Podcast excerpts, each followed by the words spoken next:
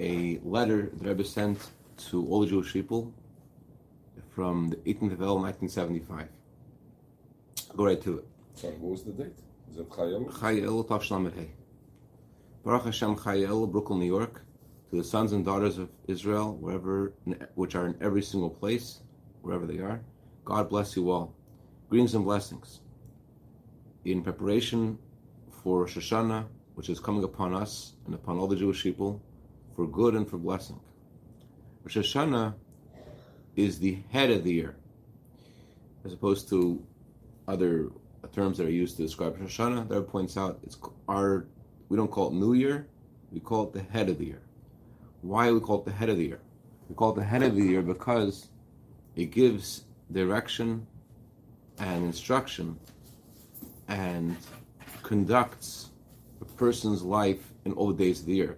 In other words, what happens Rosh Hashanah will inform your behavior for the rest of the year, will affect your behavior the rest, of the year. What happens that day has great potency vis-a-vis whatever happens the rest of the year, just like the head of your body has a great impact and directs and governs whatever happens in the rest of the year. In other occasions, the Rebbe spoke about how there are three reasons why it's called the head of the year. One is because just like the head is a source of the energy of the body, and the head is the highest part of the body, and the head governs whatever happens in the rest of the body. So too, uh, Rosh Hashanah, it is the highest day of the year. As Adam said when, uh, or as we say in our prayers, this is the day of the beginning of your works. We say this is the day. Chassidus explains that the word "this" means revelation. You can point at something and say, "This is it." That means it's a very vivid revelation. So Rosh Hashanah is the highest day of the year. That's why it's called the head of the year, the highest day of the year. It's also called the head of the year because it's the source of the energy of the year. Like the head is the source of the energy of the body, and also it governs whatever happens in the rest of the year. It affects our decisions, and that day uh, affect whatever happens on the rest of the year. Therefore, it's another reason why it's called the head of the year as opposed to New Year or any other name. So, this is also the day that God made man the first man, and from this man, from Adam, all Adam Rishon, all people come from him. In the note over here, that points out that the connection we have with Adam is to such an extent that every single person looks at like as every person has a similarity to Adam. How so? Just like Adam was created alone, so too every Jew should look at themselves as if the world was created just for them. So, uh, point to your point, David, about being lonely. Every Jew is meant to think about themselves that they are lonely in the sense that the whole world is created for them. Uh, also, the Arizal says it's in the simchadik way. Right. Yeah. Oh, okay. It just well, in a positive way. Yeah. Yeah. Thank you. The whole world's here for you. Um, the Arizal says that Adam's soul was like a mother's soul, which included into many other souls. And there are some souls, the Jewish people, which are a relationship to Adam's head, some to other parts.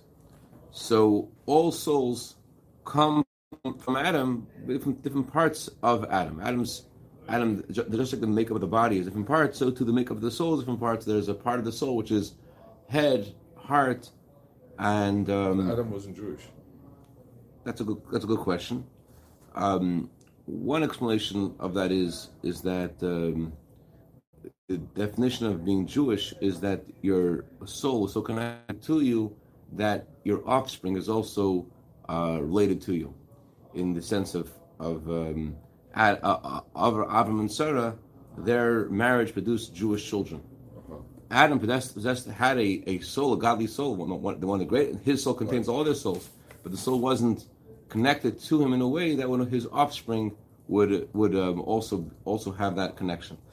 So anyway, so every Jew is has from inside of them something of the soul of Adam, and that's why we're all a Jew is called Adam. The Talmud says Jews are called Adam. Why are we called Adam? Because we have in us something of Adam. In the trial of Mendel Beilis, uh, Jackie Mason's uh, Zayda actually was a lawyer, uh, not a lawyer. He was the lawyers of the of the blood libel against Mendel Beilis uh, consulted with different rabbis about um, the case. It was a it was a, a blood, blood libel only hundred years ago, and it was the whole world was was talking about it, and they, they wanted to prove from the Torah.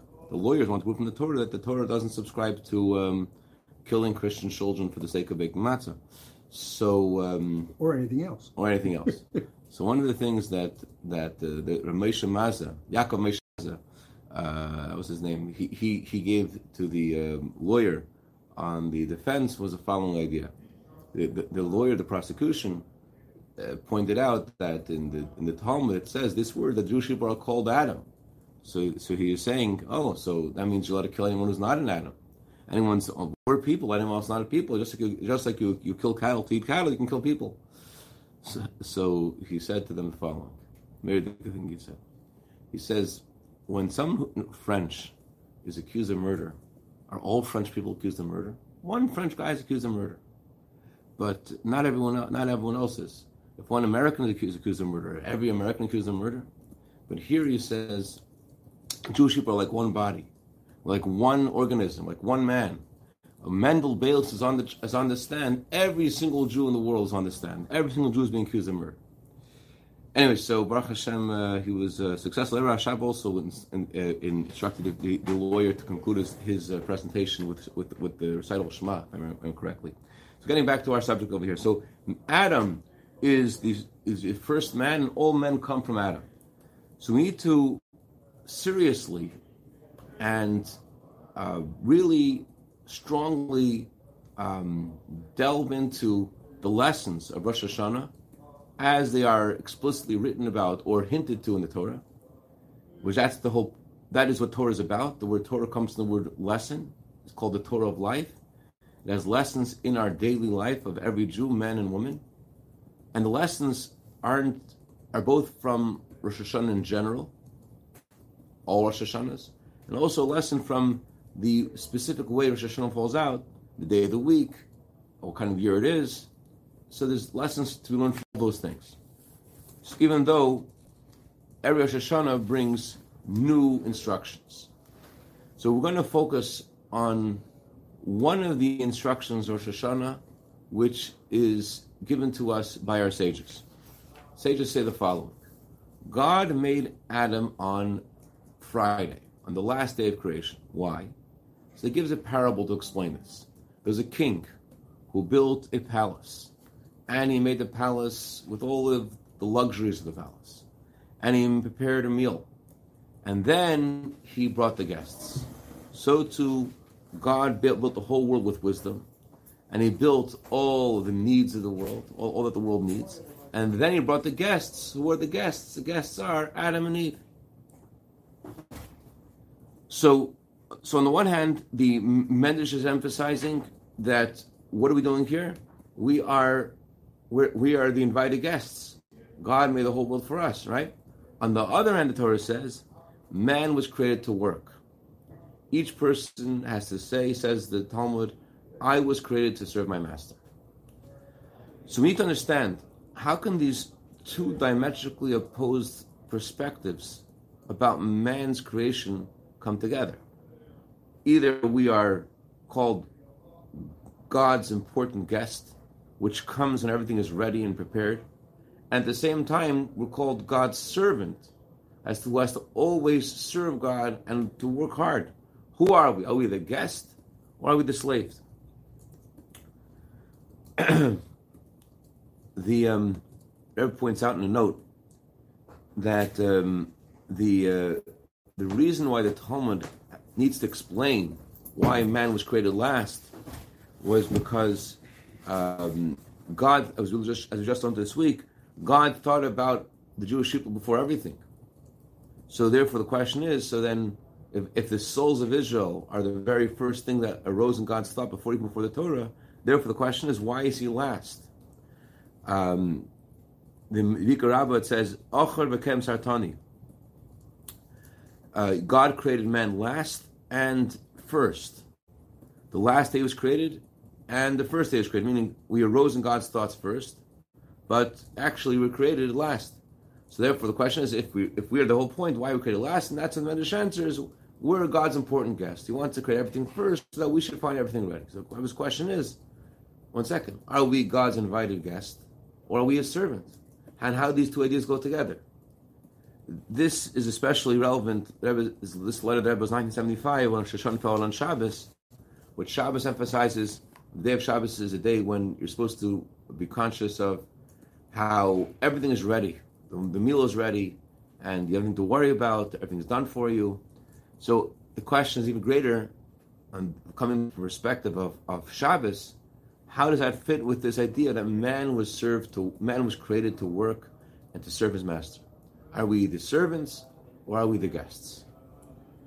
And one of the explanations of this is as follows. It's specifically the composition of both components that gives us a very deep instruction in life, and something which is a far reaching instruction that affects our daily life. And it expresses itself in a few points. Point number one God expects from Adam and Eve, and this is instruction for every Jew as well, man and woman, that even when they're they are in a circumstance that's similar to a kingly palace, which is not only a place which has all of its necessities, but it has all the luxuries as well. and they're invited as important guests. They have to make that itself, that circumstance, that, that, that luxury that God has given them, they have to make that also a service of God, the creator of the whole world. So even when the person is, is in a situation of palace, he has everything he needs, and it's it's more, it's, he has all his luxuries as well. He has to know that's, that he has to turn that into a service of God. In the highest level, the highest level of of, of um, luxury, in a spiritual level, is is something the Torah tells us about Moshe Rabbeinu. It says in the Torah about Moshe Rabbeinu that there's never been a prophet like Moshe Rabbeinu, never will be a prophet like Moshe Rabbeinu, who knew God face to face. And when did Moshe reach his, high, his highest perfection? His highest perfection on when he reached the 50th gate of understanding. Elsewhere, Chassidus points out that Moshe Rabbeinu passed away in a mountain called Nevo. The word Nevo has three letters, Nun Beis Vav. Nun Beis Vav stands for Nun Boy. It has the Nun, it has a 50th in it. Moshe Rabbeinu could only get the 49th gate of understanding in his lifetime, but in the last day of his life, he reached the 50th gate of understanding. So even then, who was Moshe Rabbeinu? At, on, on the day when he achieves perfection, the 50th gate of understanding, he is the one who knows God face to face. How does the Torah describe Moshe Rabbeinu on that day? He is Moshe, the servant of God. He is in his whole being, his whole circumstance, his whole definition is a servant of God. So he has the greatest luxury spiritually. He's, he, he's he's given the best things that there are that they could possibly get in the world. He's getting the 50th gate of understanding. And who is he? He is a servant of God. Also, on the other extreme, as explained in many uh, places, many times, the service of God does not only apply when you pray and when you learn Torah or do mitzvahs, but also in the language of Maimonides, when you eat and when you drink and we do business, even when you sleep. Because how, how can you serve God when you sleep? Because a Jew has to prepare to go to sleep. So that is so the sleeping itself is a service of God.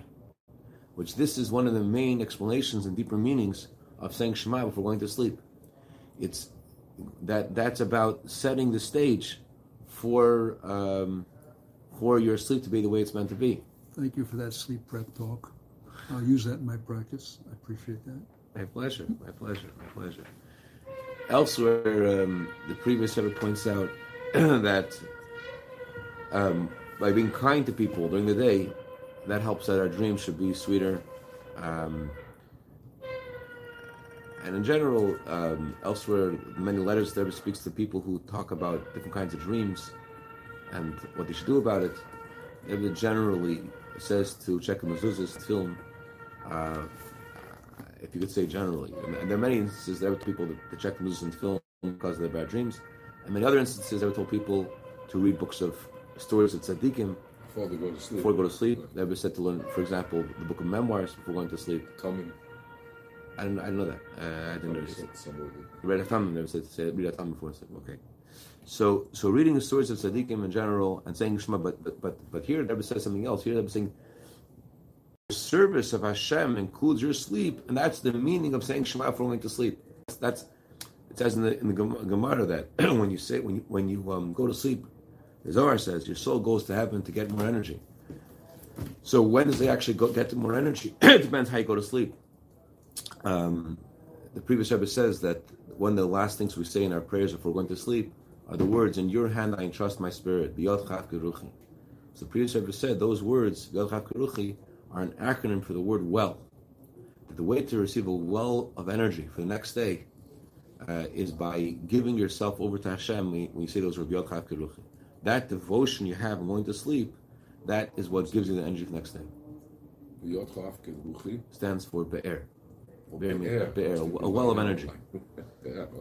Thank you. famous teaching of Meir Premishlan. Meir Premishlan points out that, in general, when the Ramah disagrees with the code of Jewish law, so he um, he points he, he, he puts something down on, on, on and he uh, he notes it in his mappa in his in his work on the code of Jewish law. And in the code of Jewish law, in the beginning, he talks about about how as soon as you wake up in the morning, you have to feel that God is looking at you, you have to feel the truth. So the Ramah says over there, you should also, when you go to sleep, be aware that God's looking at you. So, um, so the Meir Premishlan says, why is he mentioning this now in the beginning of the, in the laws, the laws of waking up? Why, why doesn't he talk about this about the laws of going to sleep? And he answers. In order to wake up like a lion, you can't go to sleep like a horse. you know, you, you, have, you have to go to sleep with Yod Chakiruchi, devoting yourself to God, and, and that's how you make your sleep a service of God. It, it it says in Tanya that a person should be conscious of of all the things, all the times they had dreams and they weren't. And, and when Altav speaks in, in chapter 29 about making an accounting of where you are in service of Hashem, and he points out different different things that maybe people on a higher level don't. Um, they don't see their, their, their shortcomings as much. And the Altabus says different things they could also think about to realize that they have, and they're also their behavior leaves much to be desired. One of the things Altabus mentions is, does your soul go to heaven and learn Torah when you go to sleep? Are you really experiencing that? It And doesn't God- need to be accounting, it needs to be a balance. It's not one of those, uh, let me look at all the bad things that I did. I think that Frierdiker Rebbe writes it. that's yeah. So the It needs to be an accounting. right. So so, so the, before going to sleep, is supposed to make a cheshbon nefesh, supposed to make an account. And uh, it's not to make you feel like a doormat. God forbid. It's it's only in order to know. What people think that, that that's what uh, accounting is, is to see of all the bad things and you go to sleep feeling like a, No. For what purpose is, a is to make tomorrow better. How can I make tomorrow better? That's that's the trajectory of it, and that causes the sleep itself to be a different kind of sleep. That's what I was saying here. So I'm just pointing out that the, that, that the the, um, the uh, kind of sleep you have to do with the Shema. That's I said before going to sleep. It's in our. It's something which is given to our hands in large measure. Okay. Second point, um, which is also has to be expressed in daily life. That then this is the following. God gave Adam and Eve, and through them to all Jews, men, women, to all generations, the power and the ob- and the upper and the um, ability to serve God and to add to this kingly palace. Although this is a palace that God made with His wisdom, and so no matter how good the world is around you, you can and you must every person must bring the world around them to a greater and higher level of perfection. As the Torah says, this wonderly, this this wonderful, wondrous expression, how a person's addition to creation causes man to become a partner with God in creation. That a Jew can and and does so much that God calls the Torah, which is the Torah of truth, says you are a partner with God in creation. So the second point is that we have to realize that God gives us opportunity to add to creation, to be, and so much, to, and so much so that we're called a partner with God in creation. Elsewhere, um, the Rebbe points out that uh, Hashem could have created us in a way that we don't have this need to achieve. Hashem created us in a way that we always want to accomplish. The Talmud says you would rather have nine measures right? Sorry, you rather have one thing of wheat that you planted yourself than nine measures you receive from someone else. You want to accomplish yourself. Man does not like shameful bread. But they're asked, how come God created us with this need to achieve? Why couldn't God create us in a way that we don't have a need to achieve? What's the point of creating us with this need that we need, we, we feel we need to achieve?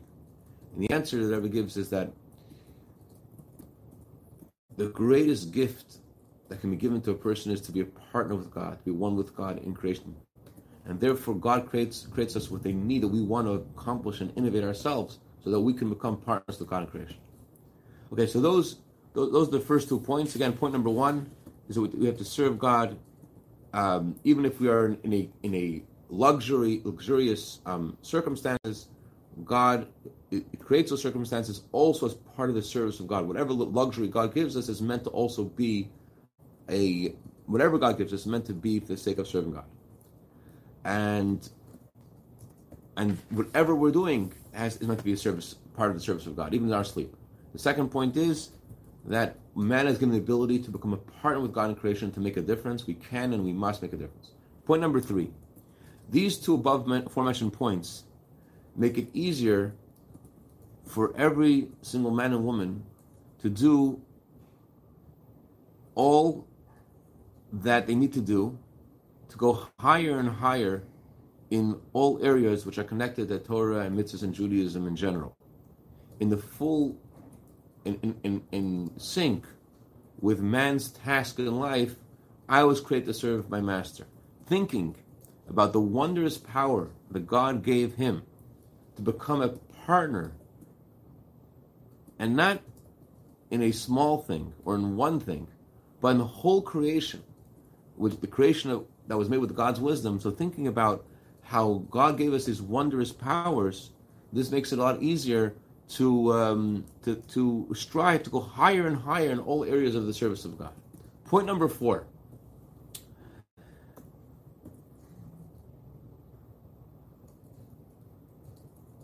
This service of God is not something that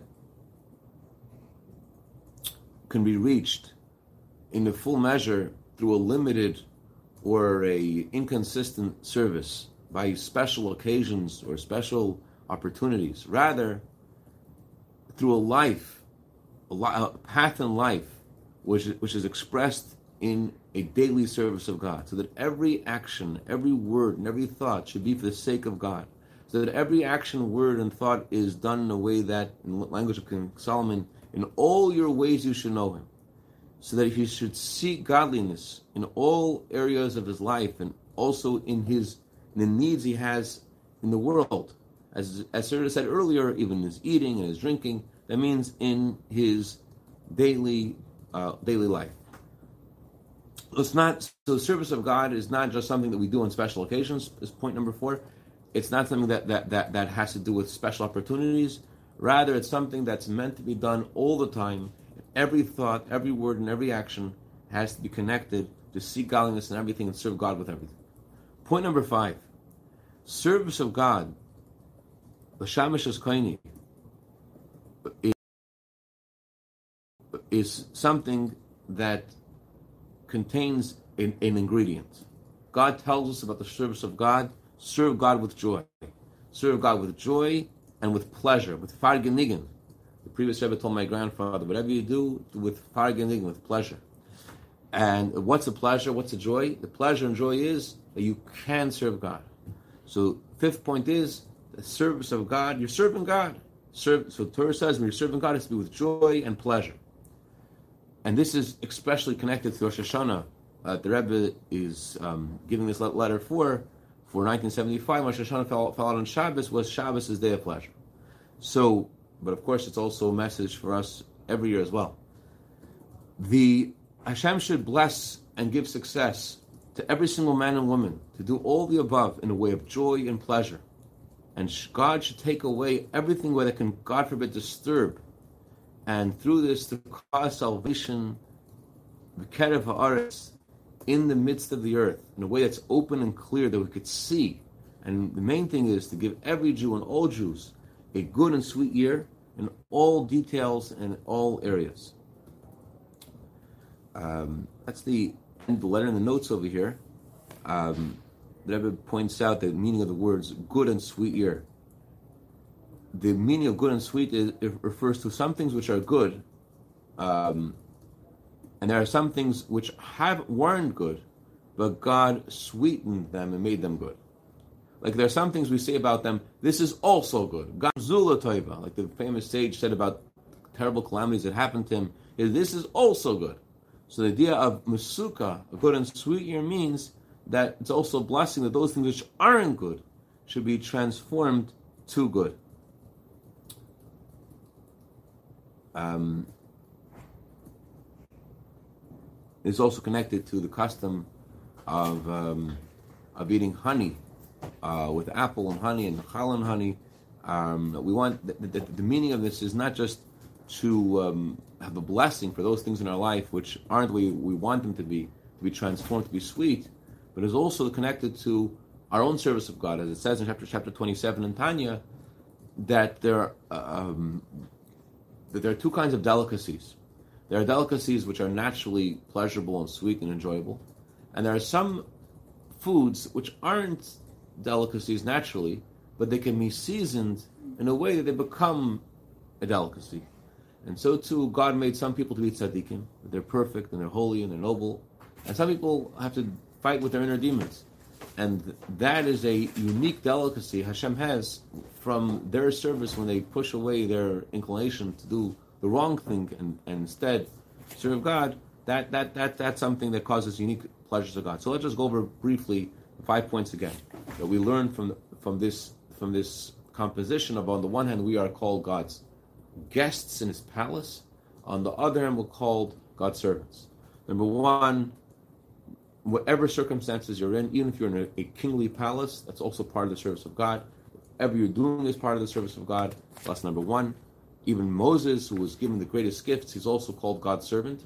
Second point is that God gives us opportunity to be a partner with Him creation, to add to this amazing creation that He gave, made with His wisdom, and not just to add to something in the creation, but to be called a partner with God in the whole creation. That's something God empowers us to do. And this brings us to point number three, that we are have these wondrous capabilities, and therefore we should we should um, strive to go higher, knowing how much we have inside of us with God empowering us. Point number four: service of God is not just at some times in the day or, or year, or when you have special opportunities. Rather, service of God is at all times, when everything that you have, all your thoughts, words, and actions. And point number five: if you're serving God, God says about His service has to be done with joy. All right, stop here.